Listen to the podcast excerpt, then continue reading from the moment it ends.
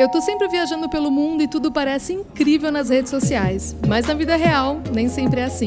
Meu nome é Amanda Noventa e esse é meu podcast Por Trás da Selfie. Junto de amigos e especialistas, eu converso com o pé no chão sobre questões que não aparecem numa foto perfeita.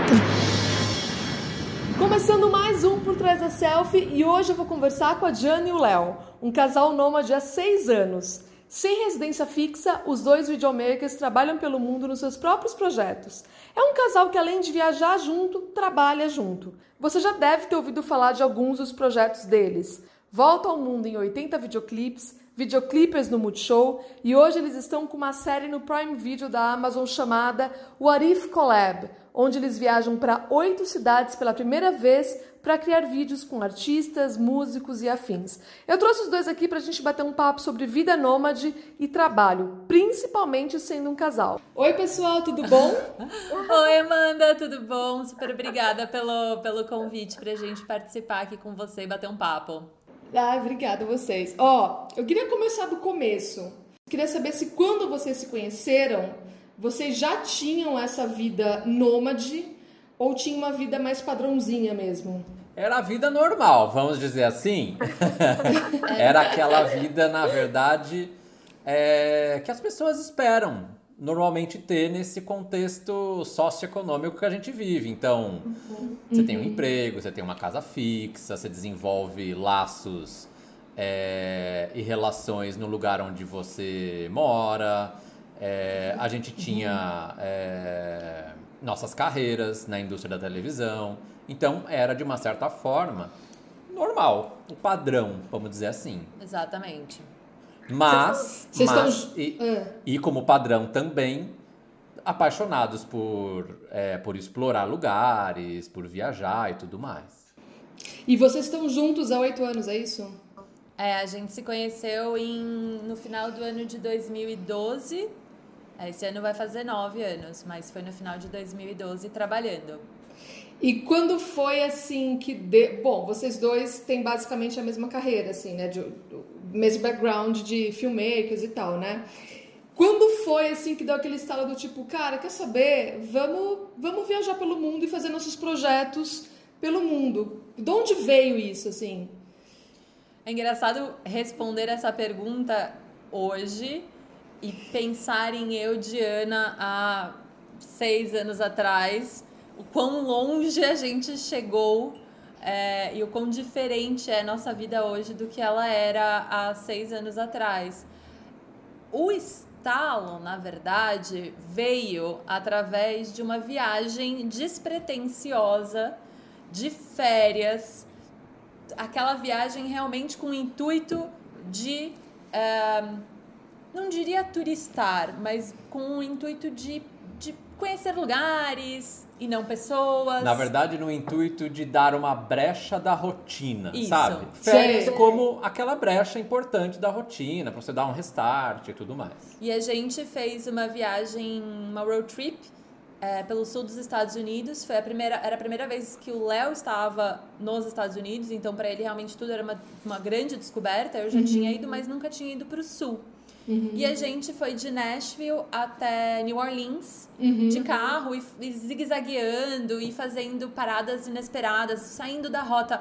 Isso foi muito interessante também, porque a gente começou a perceber que sair da rota era muito mais rico do que seguir o caminho que a gente tinha planejado inicialmente nas pesquisas. E aí, quando a gente voltou dessa, desses quinze dias é, intensos na estrada... E foi uma viagem muito fundada na música, porque todas as cidades que a gente visitou têm esse, esse histórico é, de, de movimentos culturais musicais, né? Do country, do blues, do folk, do rock, do jazz. jazz. A gente voltou para São Paulo, que era onde a gente morava até então, e voltou para a rotina. Uhum. Só que a, a nossa alma, talvez... tivesse ficado um pouquinho lá e tivesse ficado ainda querendo seguir na estrada, se envolvendo com música e saindo do caminho padrão trilhado pelo guia. E aí a gente começou a conversar sobre, bom, tá, por que, Porque se a gente está com esse sentimento tão forte de uma, sei lá, nostalgia da estrada, por que não pensar numa forma de viver aonde a rotina seja a estrada? Uhum. Uhum. E aí foram algumas semanas conversando sobre isso, mas em paralelo a vida normal existindo. Vocês já estavam morando juntos no Brasil, assim, na mesma casa? Tinha acabado de se mudar. Pro, pro, é, eu tinha acabado de me mudar uhum. para o apartamento do Léo, fazia pouquíssimo tempo. E aí a gente começou a surgir essa ideia de como a gente pode envolver a estrada com a música que a gente ama e que nos move, e com a nossa arte, o nosso know-how, que é contar histórias com a câmera. Uhum. Depois de muitas semanas, muito papo, muita, enfim, né, brainstorms e café, a gente chegou ao que a gente queria fazer, que era uh, rodar o mundo uh, gravando videoclipes uh, com bandas de rock, que foi o nosso primeiro projeto, que se chama Volta ao Mundo em oitenta Videoclipes. Foi basicamente é um resumo da ópera. Cara, e como é que faz? Isso eu tô perguntando até porque eu sei que muita gente tá planejando isso, tá querendo, tem vontade também. Como é que faz com a organização financeira? Como é que vocês começaram fazendo, assim? Ó, eu... É... Exige sacrifício, às vezes, para você conseguir atingir é, objetivos tão drásticos. Uhum. É... E pra gente foi assim, porque passar um ano e meio na estrada filmando uma série é um movimento intenso, é uma mudança drástica da rotina que a gente era acostumado a ter. E... mudanças drásticas exigem sacrifícios profundos, exigem sacrifícios intensos. Então, foi isso que a gente fez. A gente teve que replanejar tudo. Então, qual foi nossa principal mudança nesse sentido? Eliminar todos os gastos fixos que a gente tinha, se desfazer de todas as posses materiais que a gente tinha. Foi isso que a gente fez. Foi um passo muito grande para conseguir filmar essa série. Até mesmo porque a gente não tinha dinheiro suficiente para fazer essa série. E a gente precisava de recurso. Então, sim, essa também cara, foi uma forma... Cara. É, essa também foi uma forma tanto de conseguir recurso financeiro, como também de eliminar custos fixos que pudessem inviabilizar nossa vida na estrada. Como é que eu posso pagar pelo apartamento que fica em São Paulo e pagar a acomodação que a gente vai ficar em Lisboa? Como é que Sim. eu pago por coisas que ficam em São Paulo de consumo, contas e outras coisas, enquanto eu tenho que pagar as mesmas coisas lá? Não dá para ser duplicado.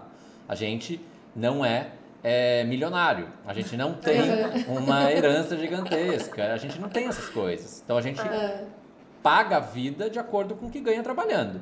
Então, a vida tinha que ser reduzida a partir do momento que a gente ia fazer é, esse projeto. Então, basicamente, foi isso. Foi uma forma... A gente teve que repensar totalmente as nossas despesas, as nossas posses materiais, para conseguir é, passar um ano e meio vivendo disso. E vocês sempre ficaram em Airbnb, assim? Ou no começo era um perrengue de ter que ficar em... Porque o Airbnb ainda, ele traz um conforto, traz um aconchego maior, uma, uma ideia de casa, né? Mas vocês chegaram a passar algum perrengue, tipo, puta, dessa vez a gente vai ter que ficar no hostel. Rolava umas coisas assim no começo? Não, nunca rolou, porque como a gente... O intuito do, do, da, da, dessa série que a gente se propôs a fazer era... não só gravar os videoclipes, mas a gente tinha que produzir os videoclipes, né? A gente tinha que editar, porque ao longo da série a gente estava gravando e publicando os videoclipes em real time, ao mesmo tempo no YouTube. Então a gente precisava de um lugar que fosse a nossa, nosso... É, Entendo. O headquarters, sabe? O nosso... Base, Base. Né? Então, e outra coisa, para cortar gastos... a gente precisava de um lugar que desse pra gente comer em casa. Porque a gente tem controle do que entra e do que sai. Ah, eu vi que vocês fazem compras no mercado. Exatamente. Então, pra gente... A gente começou a entender a vida nômade, assim, num choque, né? Então, foi... Tá, beleza. O primeiro apartamento, por exemplo, que foi um Airbnb que a gente ficou em Lisboa, que foi o primeiro país internacional da nossa viagem... Ele era muito uh, simples. Ele era um apartamento para um turista que vai para dormir ali. E aí, nesse apartamento, a gente percebeu o quão importante pra gente era encontrar um lugar que tivesse uma cozinha decente com, sei lá, sabe, é, espátula. Uma estrutura. Exato, com uma sei, sei, estrutura, sei. Com uma internet que fosse um pouquinho melhor. A gente começou a aprender errando é, nas casas. Mas a gente sempre fez de tudo e mais um pouco para conseguir ficar em Airbnbs e ter um lugar nosso para que a gente tivesse essa liberdade de, à meia-noite, estar tá editando um, um clipe ou um episódio de making-off e não incomodar ninguém. E, e assim, e quais são os rituais de vocês? Porque deve ter, assim, com o tempo vocês foram adquirindo, não é ritual a palavra, mas... sei lá, talvez mania, a, a maneira que vocês organizam as casas quando vocês chegam. Vocês já devem ter pego já as manhas de chegar, puta, aqui precisamos fazer isso, isso, isso. Como é que vocês se organizam na casa, assim, pra, pra conseguir focar no trabalho? Olha, já são... A gente já viveu em mais de sessenta casas. É. Em mais de sessenta casas de todos os tipos de cultura, assim, de lugares diferentes, é. de estruturas é, e de custos diferentes também, porque isso pra gente também é... é É fundamental. Tem vezes que a gente não pode pagar, porque o que entra financeiramente precisa ser é, proporcional ao quanto a gente vai pagar na casa. Então, já pagamos mais, já pagamos menos. É, e aí, ao longo desse tempo, desenvolvemos nossas táticas. Por favor, meu amor. Ah, tem várias. tem, tem, por exemplo, chegar em casa, é... desfazer as malas. Isso, isso é algo, acho que sempre acontece, acho que sempre é a primeira coisa que a gente faz. Então vai pro Bota as roupas no cabide? É, tirar da mala. Uhum. É, depois daquelas horas de voo, a gente, é, é algo que a gente tende a fazer primeiro. Depois, a gente se estabelece nossas estações de trabalho na mesa, porque a gente sempre escolhe apartamentos com mesa, porque como a gente tem os computadores e a gente edita, então, a gente precisa espalhar essa infraestrutura em cima de um lugar. Então, a gente sempre tem que ter mesa. Então, a gente faz isso. E por incrível que pareça, isso é um detalhe muito relevante que, às vezes, casa não, não tem. Ou tem, ou tem pequena. Ou é muito pequena. É, é então isso Ué. é um detalhe. É. Eu passei um mês também com meu namorado em Montreal e a gente também foi com essa ideia de passar um mês trabalhando, porque era um lugar que a gente estava estudando para possivelmente morar mesmo. E aí tinha muito isso, cara, a gente procurava os lugares, assim, os apês, as casas, e às vezes não tinha mesa ou uma cadeira decente pra você sentar, porque a cadeira também é importante, né, se for pensar, né?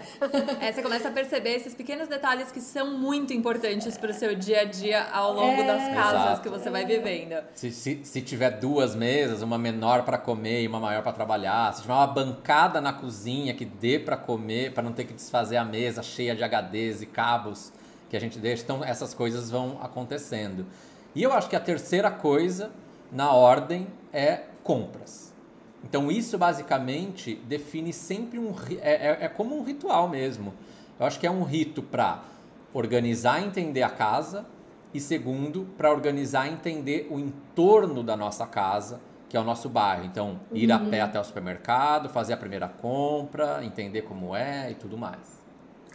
E quando vocês... É, vão escolher assim, uma casa para ficar, vocês... O que, que, que vocês priorizam? Vocês priorizam bem a localização ou é mais preço? Porque, que nem, para um turista comum...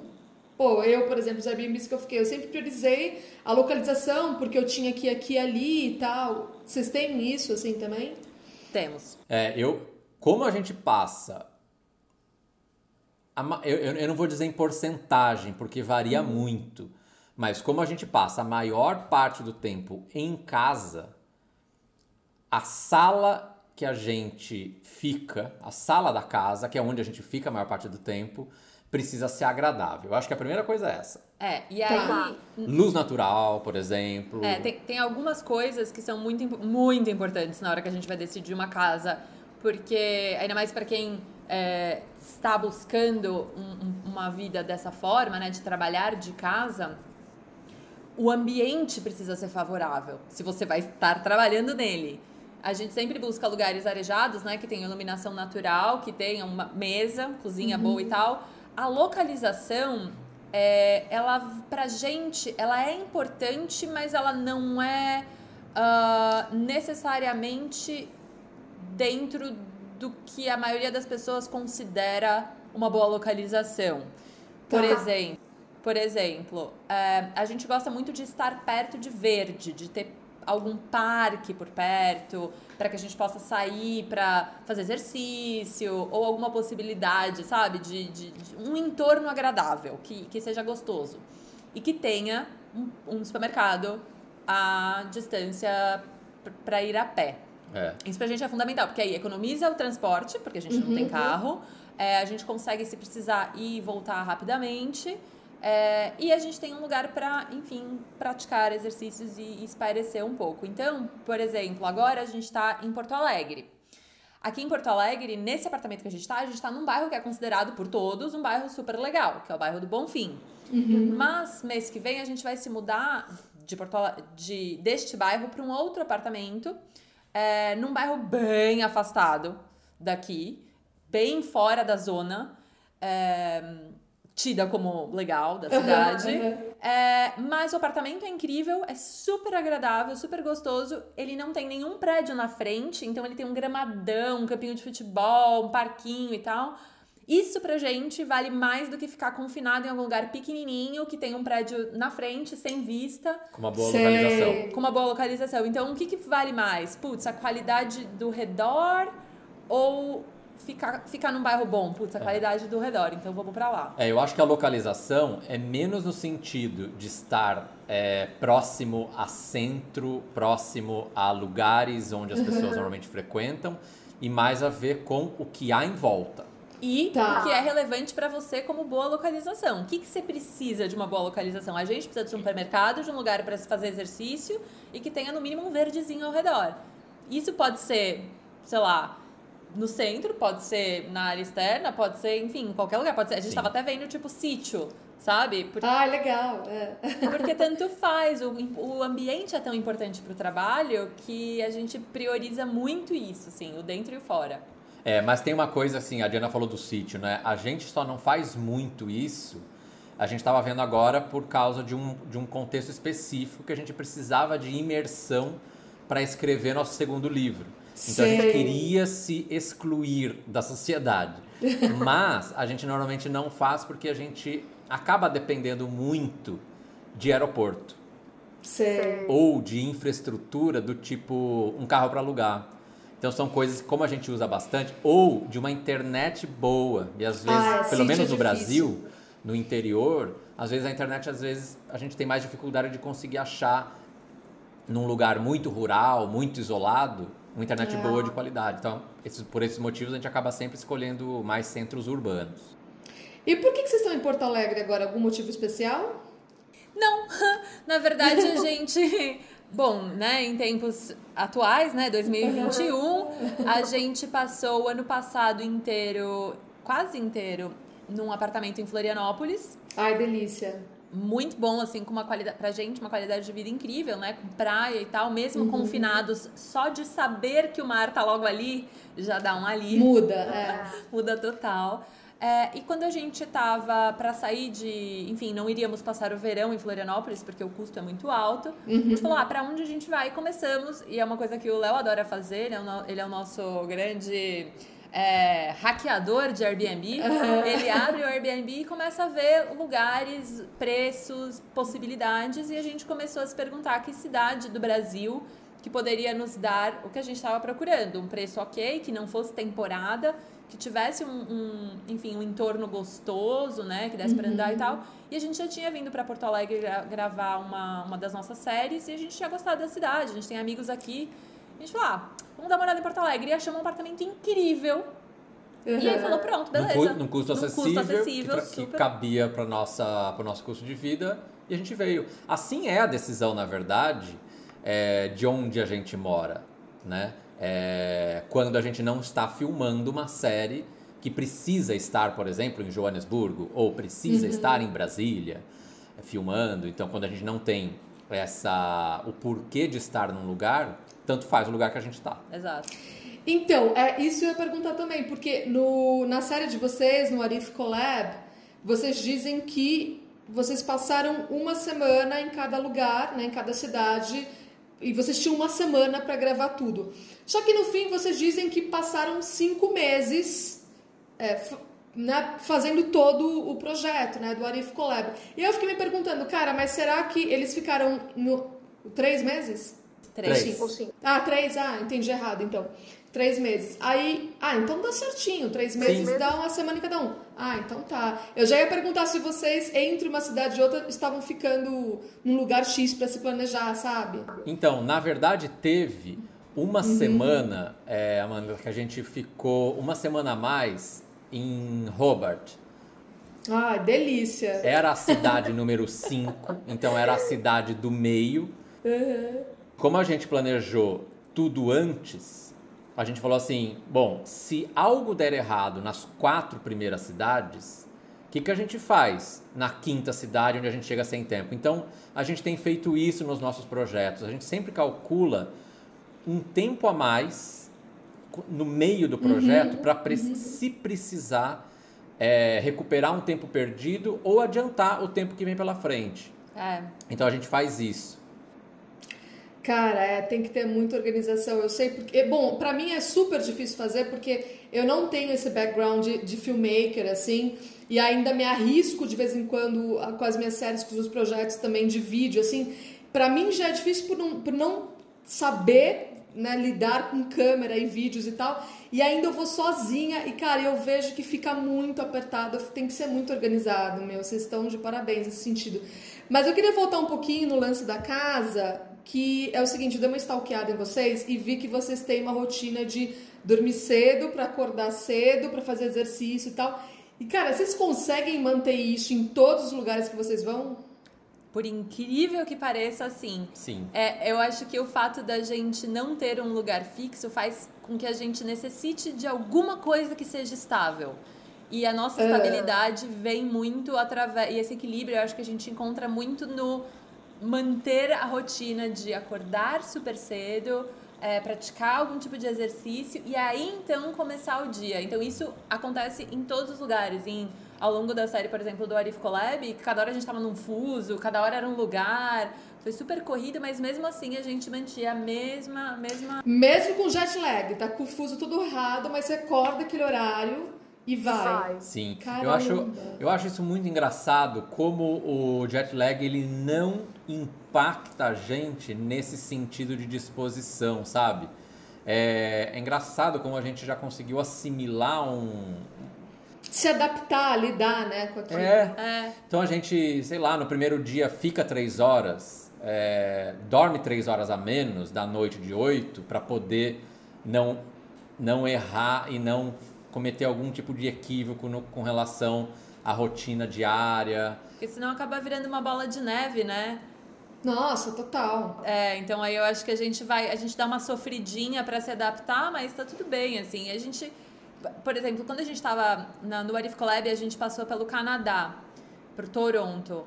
Tavam, era fim do ano, era novembro, tava um frio desgraçado, já tava a época, tipo, começando a nevar e tal... E o lugar que a gente morou era uma casa muito escura e tava clareando, sei lá, oito da manhã. E uhum. a gente tava vindo de Hobart, que é do outro lado do mundo, com um fuso horário, né? Na Austrália, com outro fuso horário. A gente passou esse, a semana de Toronto, os dois acordando às três da manhã. Acordava assim, pá, três da manhã acordamos. E agora o que, que a gente vai fazer? Porque só ia ficar claro às oito da manhã. Não tinha o que filmar lá fora pra adiantar é. a vida. Não dava pra ir lá fora fazer exercício. Não. Então era tipo assim, tomava café às três da manhã, aí eu fazia um exercíciozinho ali no quarto com os elásticos, do jeito que dava, sabe? Quatro e pouco tava trabalhando já, né? Sim. Então assim, foi uma loucura, mas é, tudo foi, bem. Eu, eu, eu acho que foi a única experiência, assim, que a gente lembra de ter desregulado, sabe? A gente já tinha Sei. feito uma viagem parecida no outro projeto, que é ter saído da Austrália e ter ido para Los Angeles, que também é a mesma coisa, esse fuso que você volta no tempo, né? Você volta, você volta antes é. que saiu. É, e, é, e é realmente meio louco. E é sensacional, eu acho maravilhoso eu também, você ganhar mais... Meu mas favorito. Do, né? é, doze horas de vida, acabei de ganhar, uh, bônus! É. Mas, essa, mas essa foi a experiência realmente mais louca. Mas mesmo assim, a gente falou assim, ó, é, vamos dormir quatro horas por dia. Pelo menos a gente não, não quebra, porque a gente depende das outras pessoas também, né? Quando a gente vai filmar uma série, não é só a gente. Total! A gente tem reunião, a gente tem gravação, e as pessoas não podem acordar três da manhã pra fazer reunião com a gente, então... E, mas o, o exercício vocês costumam fazer fora de casa. E aí, quando tá, quando tá numa situação dessa, de Toronto, por exemplo, aí se adapta para fazer dentro, é isso? A gente faz de tudo um pouco. A gente montou ao longo do, desses anos, a gente foi entendendo o que, que a gente precisava para poder praticar, para poder criar a endorfina matinal, né? Que seja é. ela fora ou dentro. Por muitos anos, eu, o Léo não fazia tanto, né? No primeiro, é, eu, eu nunca tive muito costume de fazer atividade física. Foi um hábito de dois anos para cá. E, ah. e, e eu sempre corri.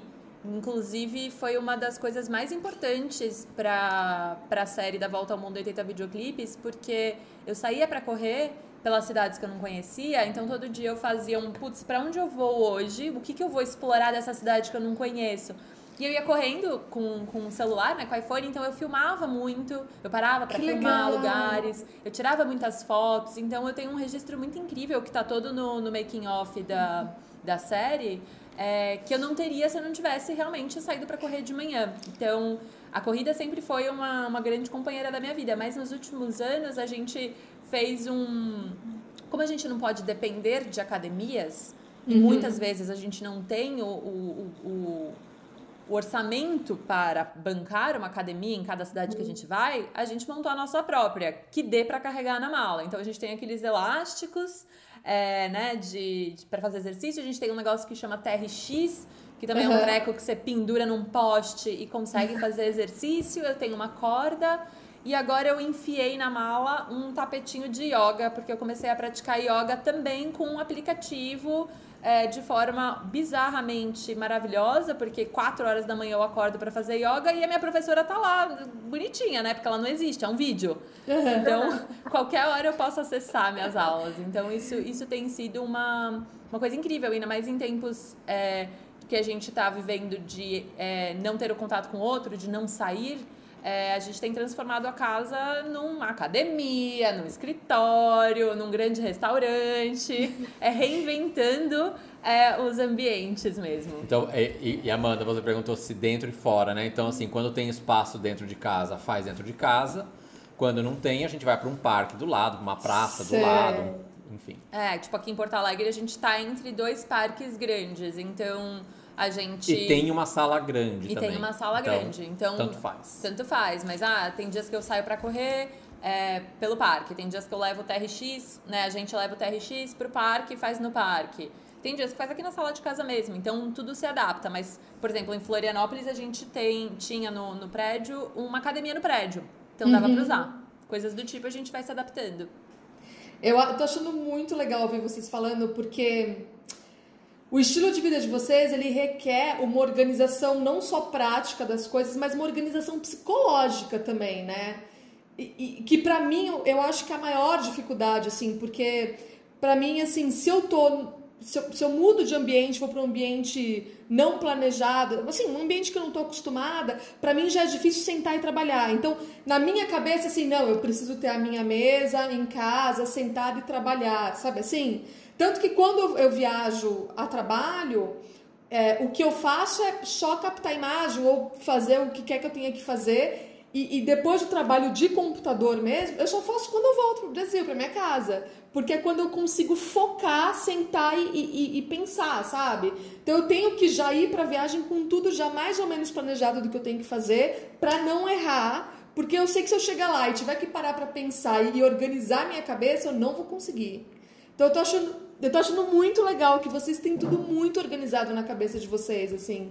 É, é, é engraçado, é de fato uma vida que você leva numa caixa, e aí você chega num lugar novo, você abre a caixinha, a vida acontece, fecha na hora de ir embora, abre na outra, é realmente... É, eu acho que você tava falando, eu tava pensando, assim, talvez o fato de você não conseguir, né, é, trazer a cabeça junto, é porque você sabe que você tem o lugar de trabalho. Seu lugar de trabalho está associado a um lugar específico, né? E eu acho que isso foi uma grande ruptura nossa, porque a gente não tinha pra onde voltar. Então, é tipo, não, não tem mais aquela casa, aquela mesa que a gente sentava pra trabalhar. Então, putz, se, se eu não tenho algo, qualquer, qualquer outra coisa que eu receba vira o que eu preciso, né? Então, tem que qualquer... ser, tem que, tem que fazer. Tem que fazer. Então, é. qualquer mesa, a gente já trabalhou de cada lugar, mas assim, qualquer lugar se torna um lugar possível a partir do momento que você olha em, ou enxerga como possível. É, e essa sua observação é muito legal, porque... Tô pensando agora aqui enquanto a Diana tava falando, mas ela é, ela é realmente muito... É... já inerente, sabe? Ela acontece de um jeito muito sutil. A gente troca de casa, então, semana a semana, mas é como se fosse a mesma casa. Sim, vira automático, né? E vocês já pensaram em desistir? Tipo assim, desistir não dos projetos, mas assim, cara, quer saber? Acho que cansou um pouco, a vida é nômade... Vamos, vamos pegar uma casa, vamos pegar uns cachorros, entendeu? Você já pensar, já teve isso, assim, nesses anos todos? Ou não? Não. Não. Não, pelo contrário, quando a gente passa muito tempo num lugar, a gente já fala assim, pre- precisa mudar, a gente precisa Sei. mudar, sabe, de, de ambiente. A gente, não que a gente, não que nossa capacidade criativa ou nossa imaginação esteja condicionada a mudar de lugar para ela é, acontecer, mas a gente sente que, que ela influencia, que ela ah. contribui. Que ela ajuda a gente a... A gente gosta dessa sensação de se pertencer a lugares diferentes, a conhecer coisas novas. Isso, isso é bom. Isso é um pouco da viagem, né, Amanda? Sim, com certeza. Ah, mas é muito mais imersiva. A experiência fica muito mais rica, né? Do, ponto, do, do jeito que vocês fazem, assim, né? Porque você... Você consegue, de fato, só o fato de você se organizar para você ir no mercado e fazer compras, já traz uma sensação de pertencimento que é muito maior, assim, de entender como o lugar funciona, né? É, a gente, eu sempre falo, assim, a gente sempre fala isso, que é, o nosso primeiro contato com a cultura local é o supermercado. Você entende é, quem são aquelas pessoas, quais são os costumes, se elas tomam café, se elas tomam chá, se elas comem mais arroz, se aqui é al... se tem alga, se não tem, é peixe, é vaca, o que que come aqui, é, sabe? É. Tipo, nossa, não tem iogurte nesse, nesse supermercado, será que o pessoal aqui não come tanto iogurte? Então, a gente vai entendendo muito, e mesmo no Brasil, que enfim, né, são muitos Brasis dentro de um só lugar, você muda de, de cidade, muda de... Inclusive de Sim. bairro. Uhum. Já muda muita coisa, né? O nome das coisas muda. Então, você compra banana nanica no Sudeste, você compra ba- banana caturra no Sul. Nossa, sim, né? É, então, são essas coisas. Inclusive, a forma como come, o tamanho. Tudo. Então, eu acho que é, o fato da gente querer continuar mudando é porque a gente percebeu que a mudança ela é muito rica. E ela faz com que a gente saia do nosso, da nossa zona de conforto. E a gente aprendeu a ver muito valor em sair da zona de conforto. Porque realmente faz com que você não só crie muito mais empatia, né? E perceba o outro e os outros ambientes. É, mas também faz com que você se reconheça. Porque quando você sai do seu lugar onde tudo pra você funciona e vai pra um lugar onde as coisas não funcionam como você estava acostumada, você percebe que você não gostava, que você não gosta de uma panela que não tenha fundo aderente, fundo é? antiaderente. Você Isso. precisa disso, isso é relevante pra você. Você começa a aprender umas coisinhas. Já manda no Airbnb a mensagem pro anfitrião, né? E aí, é. mas você tem panela antiaderente, né? Exato, então você vai perceber, nossa, eu gosto de travesseiro mole, não travesseiro duro. São pequenas coisinhas é, que você é. aprende ao estar no desconforto. Mas você aprende sobre você, e isso é muito bonito, assim, eu acho que é um crescimento, né? De casa em casa a gente vai crescendo um pouquinho. Sim. E teve algum lugar que vocês passaram mais tempo, assim, nesses anos todos? Sim, ano passado em, em Florianópolis. Durante né? a pandemia. Durante sim. a pandemia a gente, a gente foi, a gente foi pra, pra Floripa com a ideia de ficar só o inverno. Tipo, a gente foi um pouquinho, a gente foi em abril e a gente ia ficar até agosto, que já era bastante tempo. Só que como a gente percebeu que as coisas não estavam um, fluindo uhum. para o nosso lado e não havia nada que a gente pudesse fa- fazer para mudar, a gente falou, ah, quer saber? Vamos continuar aqui, porque tá bom, tá gostoso, uhum. não, tá, não tá sendo custoso, né? O, o gasto lá não foi aumentando ao longo dos meses. Então, a gente falou, ah, beleza, vamos ficar aqui até onde dá. E aí, foi a chegada do verão que fez com que a gente saísse de lá. Entendi. É, eu queria falar um pouquinho agora da vida de vocês em, enquanto casal, assim, trabalhando, vivendo junto, tipo... Tudo junto e misturado. cara, existe uma separação? Porque eu imagino que se eu trabalhasse, tivesse o mesmo, trabalhasse com o meu namorado, acho que eu ia ficar falando de trabalho o dia inteiro, ainda mais porque, cara, vocês fazem um negócio que vocês são apaixonados, que vocês amam, e isso dá mais empolgação e a gente quer falar mais e mais. Eu acho que eu ia ficar falando o dia inteiro disso. Vocês conseguem separar as coisas ou não? Sim, total, dá. É... Graças principalmente a duas coisas: amigos e livros. É... Livro não é igual série da Netflix, que você tem que assistir junto, porque daí é uma é. sacanagem um começar a assistir o outro não. Você monopoliza a televisão, esse tipo de coisa. É... Então esses momentos são compartilhados. Mas por conta dos amigos que temos, e aí muitos amigos são distintos, outros são obviamente em comum. Uhum. A Diana conversa com os amigos dela e tem um tipo de assunto, eu converso com os meus, tem outro tipo de assunto. É, e os livros, que a gente é, usa o Kindle no celular para ler livro. E cada um compra o seu, cada um é, se enfia num universo de conhecimento que mais agrada e que mais é simpático. Então isso faz com que a gente consiga ter universos muito blindados um do outro, e é super positivo, porque no, nos momentos de conversa que a gente eventualmente tem ou comendo, ou tomando um vinho. São coisas que um traz pro outro como novidade, sabe? É como se tivesse... Ido dar uma, um puta rolê, sim, aprendido um negócio novo, volta e é. compartilha. É isso. Ma- mas eu, eu acho... Eu tava pensando, porque me fizeram uma pergunta esses dias que me fez pensar bastante, né? Se a gente tinha é, individualidade dentro da nossa dupla. E aí, é, eu comecei a perceber que a gente pode estar... fisicamente no mesmo espaço, porém estamos cada um numa galáxia muito distante. Enquanto o Léo está editando uma coisa, eu estou fazendo outra completamente diferente, né? Quando a gente está dentro de casa, quando a gente está na rua gravando, filmando, sim, estamos sim, o tempo sim. inteiro falando de trabalho, mas quando a gente está dentro de casa trabalhando, o Léo passa, é como se a gente tivesse ido, amor, um beijo, tô indo é. pro trabalho, é. a gente se vê no fim do dia ou na hora do almoço. Então eu vou para um canto, ele vai pro outro, a gente trabalha, trabalha, trabalha, e a gente meio que não se atrapalha, né? Uhum, fica sim. cada um na sua bolha, beleza, ele vai almoçar num horário, eu vou almoçar em outro, a é, gente... in, inclusive isso, é. a gente nem almoça junto é. às vezes. Não, eu gente... com meu namorado é a mesma coisa, ele também trabalha, sempre, mesmo antes da pandemia, ele também sempre trabalhou de casa e eu também, e é isso, tipo, quando dá, almoça junto, mas às vezes eu começo a almoçar, ele, eu vejo que ele tá trabalhando ainda e durante o dia, no horário comercial, vamos dizer assim, cada um tá seguindo a sua rotina. Exato, ah. então assim, a gente se encontra no jantar.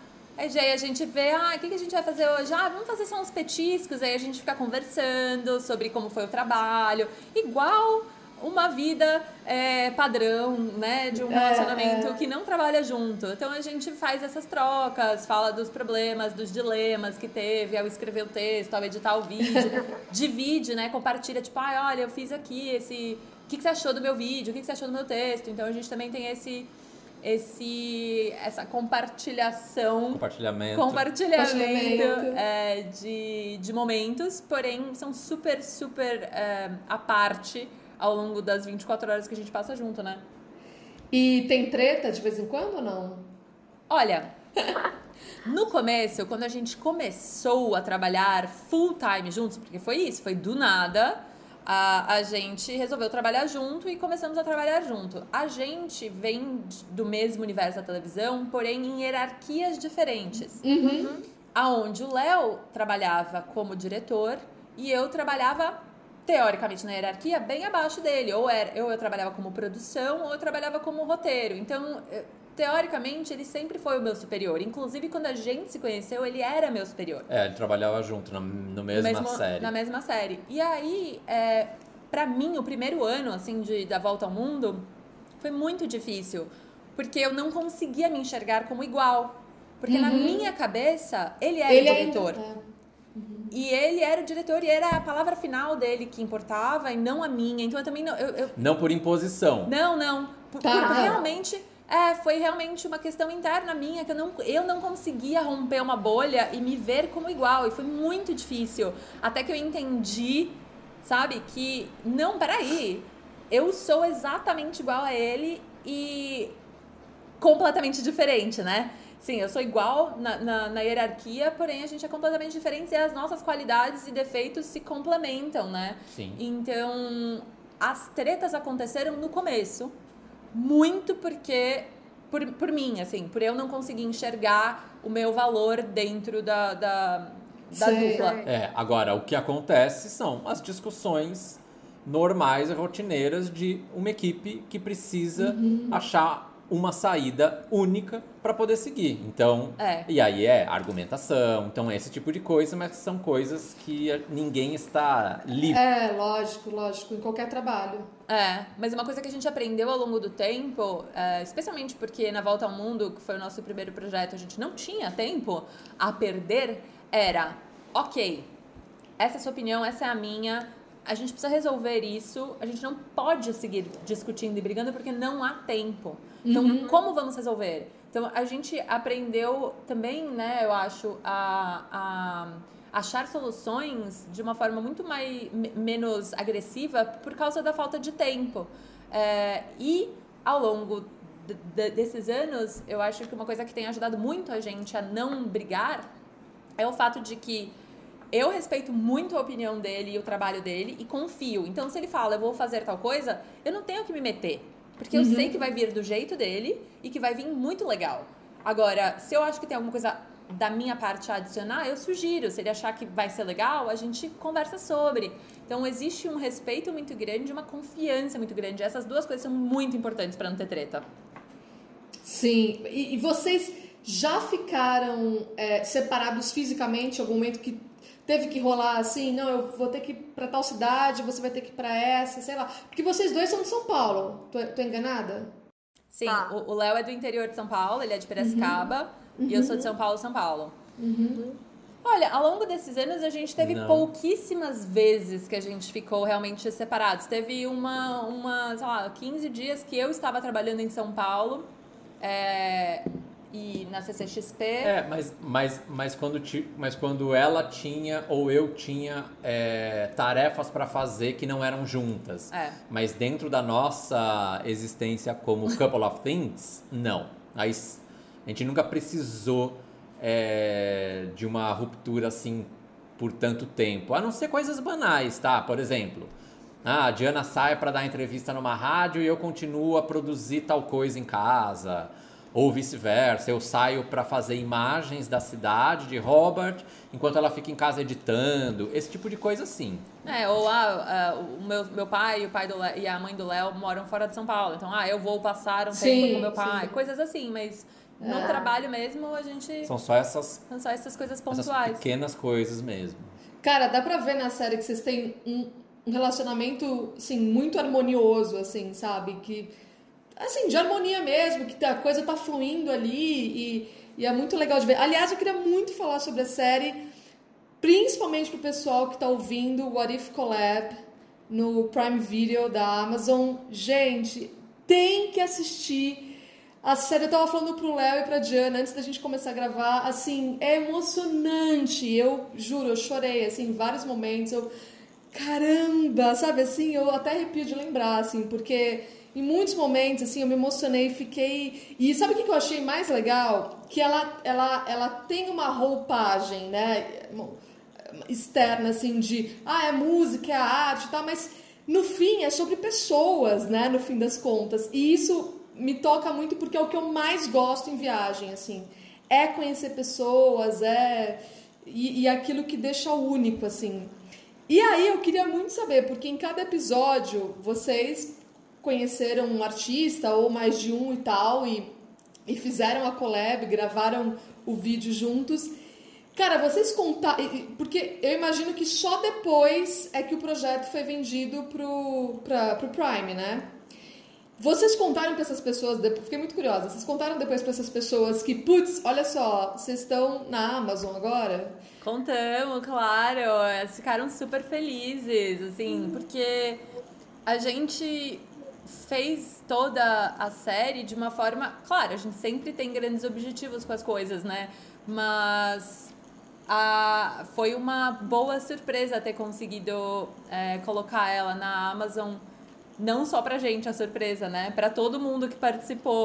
de repente, né, o, o Dancing Phil, que é o personagem, né, a pessoa que a gente colabora em Toronto. Em Toronto. Ai, adorei ele. Ele que é maravilhoso, cara. Ficou demais. É. O Dancing Phil, infelizmente, ao assistir o episódio, você não consegue captar tudo que aquele homem é, porque ele é muito mais do que a gente conseguiu colocar ali na tela, porque ele realmente é... Cara, mas essa é a minha grande frustração nas minhas viagens, sabia? Porque eu vou, e também nos meus últimos projetos foi muito pra conhecer pessoas, me conectar com as pessoas locais, e eu... Imagina, ainda que eu, eu nem, nem tenho essa, essa, como eu falei, esse background com, com vídeo, assim, e pra mim é muito frustrante eu não conseguir mostrar pras pessoas o, assim, o quanto quem eu tô conhecendo é legal, o quanto aquela experiência é incrível, eu fico, eu fico sentindo que ficou faltando, sabe, assim. Vocês têm isso também? A gente, a gente tem muito isso. O Dancing Phil, inclusive, é um caso bem... Eu acho que o Dancing Phil não é tanto, mas o, o Yuval, ah. por exemplo, de Tel Aviv, que é o dono, o dono Sim. não, né? É o, é o diretor daquele... Do Báscula. Do Báscula e daquele grupo circense. A gente, infelizmente, nem... A gente não conseguiu, por, por uma questão de falta de organização, de Nossa. falta de ambiente que a gente não conseguiu viabilizar, para entrevistar ele propriamente. É. Para saber dele... Tudo, todas as coisas bonitas que ele dividiu com a gente nos momentos em que a câmera estava desligada. Putz, sim, então... Então ninguém é. vai conseguir entender o Yuval como é, a gente, gente viveu. É então foda. A gente tem a mesma, a mesma sensação. É, é, essa realmente é um... Aquele, se arrependimento matasse, esse é, um, esse é um, um arrependimento muito grande que a gente não conseguiu. Porque o Yuval, ele, além de ser um... Eu não sei como ele é humano... Porque ele faz umas coisas com o corpo, se pendura com a cabeça no chão, ele faz paradas de mão, com uma mão, com o dedo, com a cabeça, é uma coisa assim inacreditável de você olhar. É, o Instagram dele, pra mim, realmente é uma inspiração de o que o corpo humano é possível. Mas o... ele é tão... Um, dócil. Dócil, ele tem uma Sutil. pureza, ele é tão educado. Sábio. É, ele Sério? tem uma... Exato, ele é sábio nas coisas que ele fala e você fica apaixonada, olhando pra ele apaixonada, assim, e é aquela pessoa que fala pouco, mas fala muito, sabe? Sério, e fala, e fala suave, assim, nossa, ele realmente... Até me arrepio de pensar no Yuval, ele é maravilhoso. Ele é uma pessoa que a gente não conseguiu captar e trazer para o What If Collab como a gente queria. É, porque eu achei que... É claro, né, gente? Vivendo ali é uma outra história. Mas do Phil, de cara, quando vocês falaram, mostraram de cara, assim... Ah, a gente encontrou esse cara tal, vendo os vídeos dele na internet, vocês mostraram um pouco do vídeo dele, assim... Eu falei, caramba, olha o personagem que eles acharam. O cara é incrível. Depois ficou demais, assim. Eu, eu, putz, eu falei pra vocês, eu gostei, gostei de todos, assim... E, e eles me tocaram de maneiras diferentes. Alguns episódios mais com o lugar, outros o resultado final do vídeo. De Manaus foi incrível também, cara. Vocês gravaram dentro do teatro. É. Mas eu Sabe? acho que tem muito de, disso de... Porque é, contar histórias exige... É... Não só habilidade e conhecimento uhum. de técnicas, de como contar a melhor história, mas também exige que você tenha o contexto ideal e necessário para que você, para que sua habilidade em contar aquela história é, floresça. Sim. Não tem uma regra para isso. Às vezes você está num lugar e consegue fazer, às vezes você não, às vezes você não consegue. Então, eu acho que a gente também se permite, às vezes, muito a, a relevar que a gente não conseguiu contar uma história bem contada, do jeito que era, é, porque acontece, porque faz parte do, da, nossa, da nossa trajetória, sabe? Não, gente, é uma série que vocês não estão ali para mostrar ponto turístico, vocês estão ali para mostrar emoção e conexão, sabe? Então... Não é assim que você, pô, não conseguiu captar a Torre Eiffel hoje, você volta amanhã e capta. É, é emoção, assim, mas eu achei que ficou... Eu não notei nada disso. Pra mim, todos foram muito emocionantes, assim, gostei de todos. Agora, com a pandemia, eu queria saber muito se vocês estão planejando... O que, que vocês estão planejando agora, né? Que a gente não sabe quando vai poder voltar... Vocês estão planejando alguma coisa também desses, desses, desses projetos de viagem, de conexão com outras pessoas, né, dos locais? Porque tá difícil, né?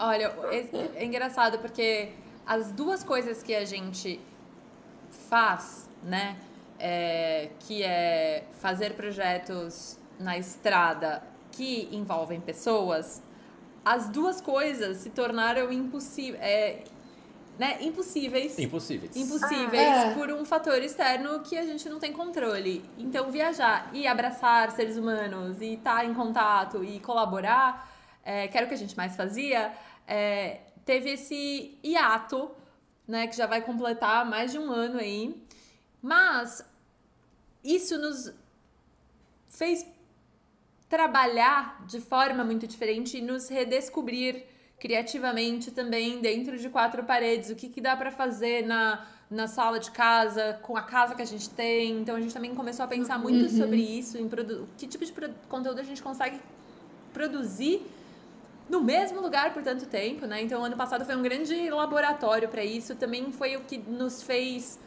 tirar coisas da gaveta. Então a gente estava com o nosso livro da Volta ao Mundo em oitenta Videoclipes escrito, parado, esperando uma editora. A gente chegou no ano passado que, né, não tinha projeto, não tinha para onde ir, não tinha porquê, né, não mexer nele. A gente falou, ah, vamos mexer nele, Sim. vamos colocar ele na, na Amazon como e-book e parar de colocar a culpa nos outros porque o livro não tá no ar. Por que, que o livro não tá no ar? Ah, a gente não consegue editora. A gente falou, cara, se eu posso pôr sozinha, por que, que eu preciso de uma editora, né, nesse ah, momento? Claro, claro. Cara, eu tenho dois livros publicados via crowdfunding. Então, é isso. Exato, né? É aquele momento de, putz, quando eu não consigo o que eu quero. Você ganha até mais dinheiro do que do que por editor. Exato. Então, a gente fala isso, ah, por que, que, por que não, né? Então, a gente conseguiu editar, montar, pensar no layout. Tudo a gente foi fazendo sozinho no nosso tempo. Colocou lá a venda na Amazon, estava à venda na Amazon. E aí, a gente também começou a fazer algo que a gente não tinha, nunca tinha tido tempo de fazer, que era se inscrever em editais. Né?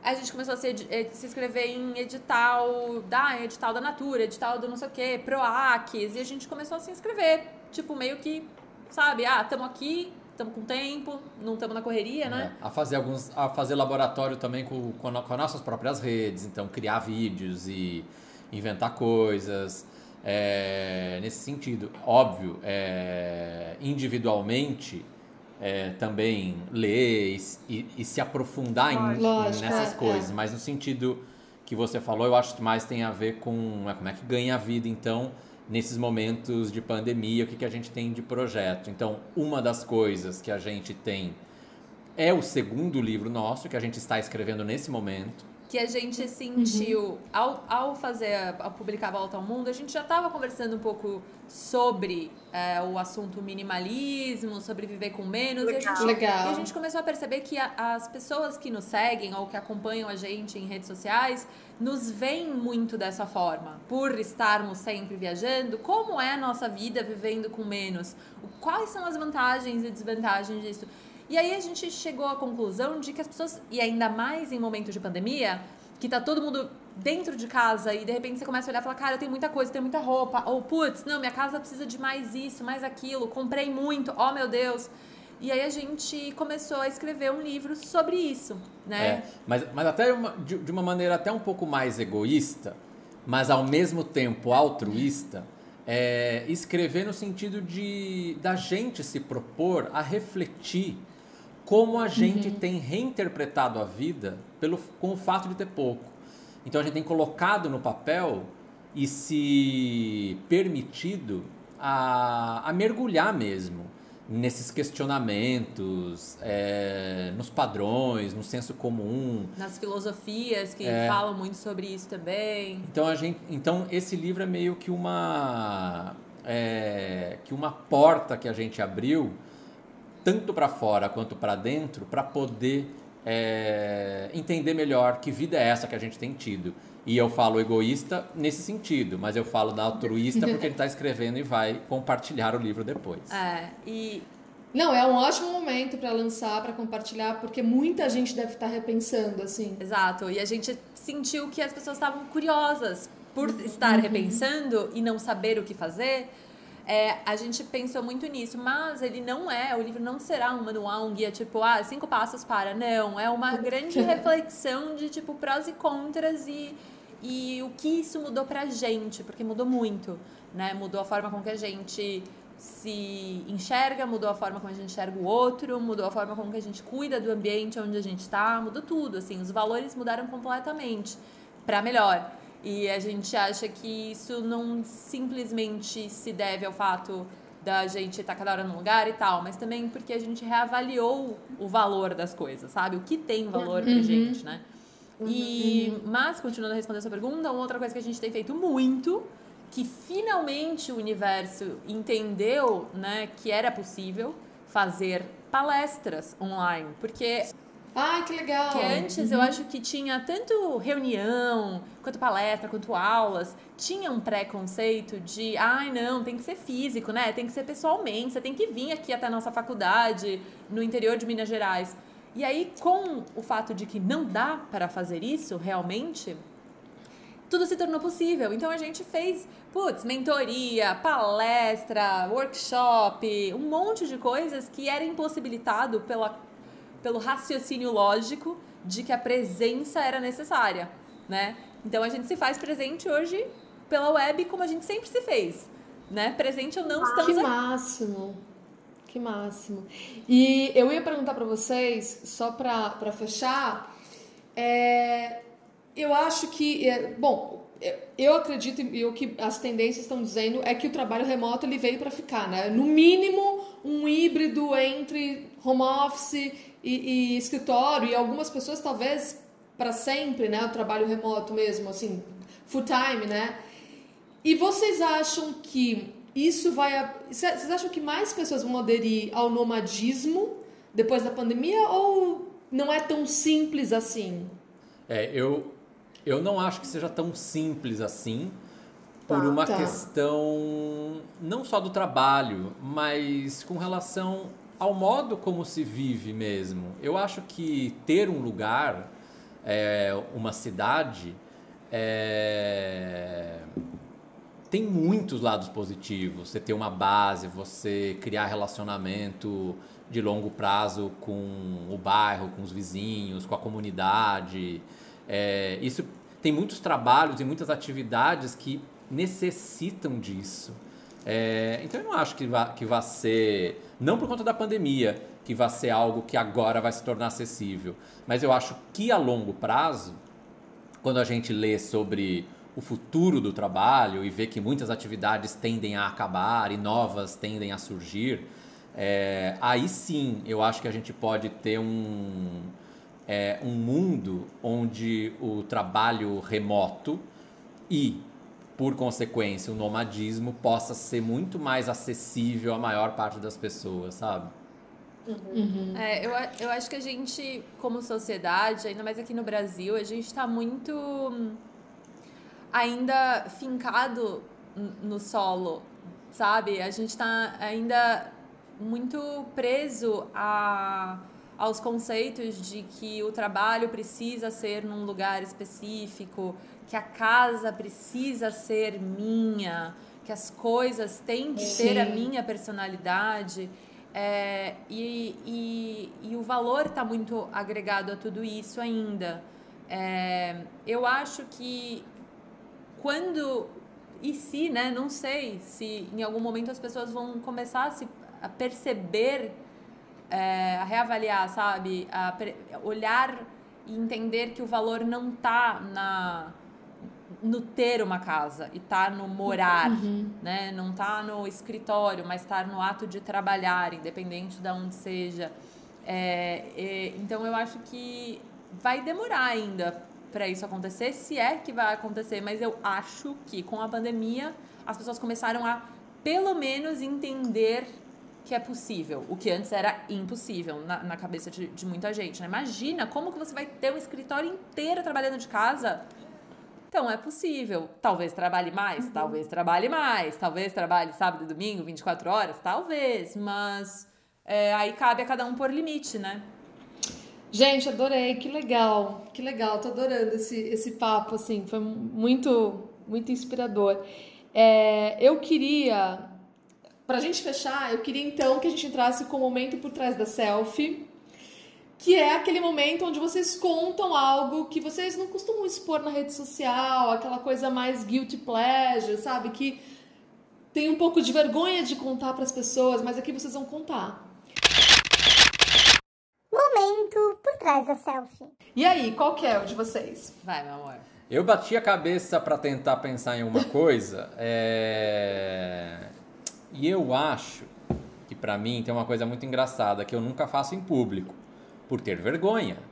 É, e por ser mal compreendido, por vários motivos, é, que é, eu adoro fazer paródias de música em casa, então eu fico cantando aqui, eu pego as músicas famosas e fico inventando letras de acordo com as situações que a gente vive. Exato, é o tempo inteiro. Mas são as mais idiotas possíveis e as mais é, sábias também, porque às vezes eu solto uns versos que são muito, muito espirituosos. É, não, é divertidíssimo, realmente é o...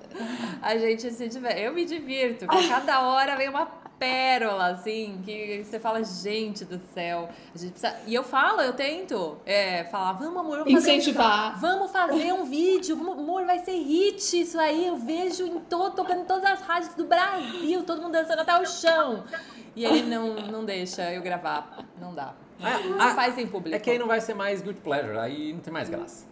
É. é, é, não vai ser mais o um segredinho ali interno do casal. Pelo menos a, aí a Diana já tá rindo, já é audiência, já tá tudo certo.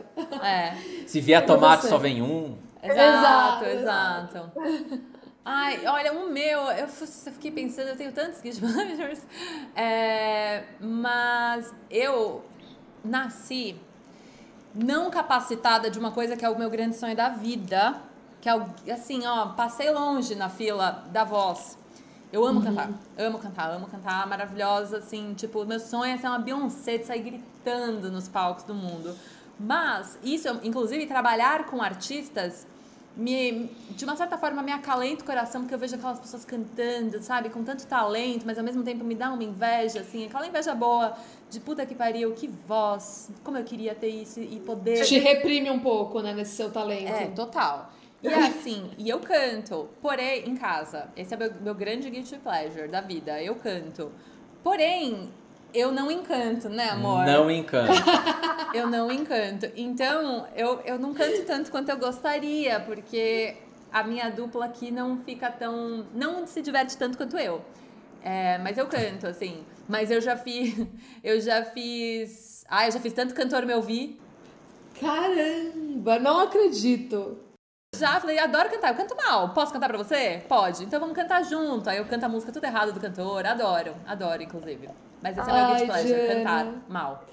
Eu acho que você tem que botar o Léo pra, pra encontrar o cantor e fazer a paródia da música do cantor, sabe? Eu faço a letra da paródia e dou pra Diana cantar. Nossa, vai perfeito. Ser, perfeito, vai ser um grande show. Meu Deus, amor, a gente tinha que viver disso. O que, que a gente tá fazendo, contando história, fazendo viajando? Não, viver disso aí.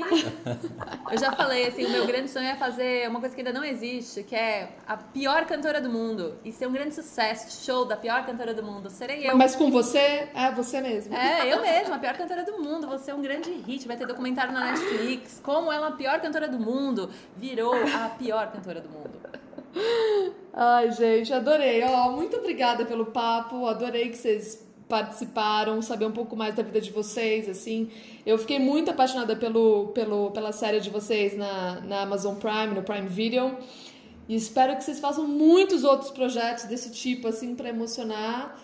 E muito feliz mesmo, obrigada, viu? Imagina, o prazer foi todo nosso, pra gente é muito gostoso. Ah, me fala onde que as pessoas podem encontrar vocês nas redes sociais, claro. Claro, nossa rede social. Bom, nós somos uma dupla chamada Couple of Things, casal de coisas, de poucas coisas, mas é Couple of Things. E o nosso Instagram é arroba Couple of Things, o nosso YouTube também, todas as nossas redes você pode...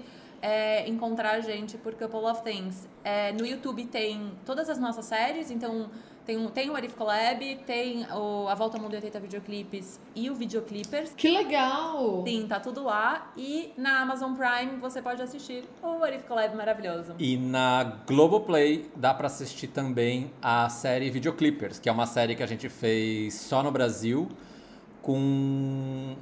dezesseis? dezesseis com bandas. dezesseis artistas brasileiros gravando clipes, videoclipes em plano sequência com eles. O primeiro, por exemplo, é o Alceu Valença. Então, é daí... Que máximo! É. Que, que massa. massa. Eu, eu vou deixar, deixar na, na, na descrição do episódio aqui do podcast, do podcast eu vou deixar, vou deixar todas as redes para as pessoas te encontrarem encontrar vocês. vocês. E é isso, gente. Obrigada. Imagina, um beijo, gente. Tchau. Um beijo, muito obrigada.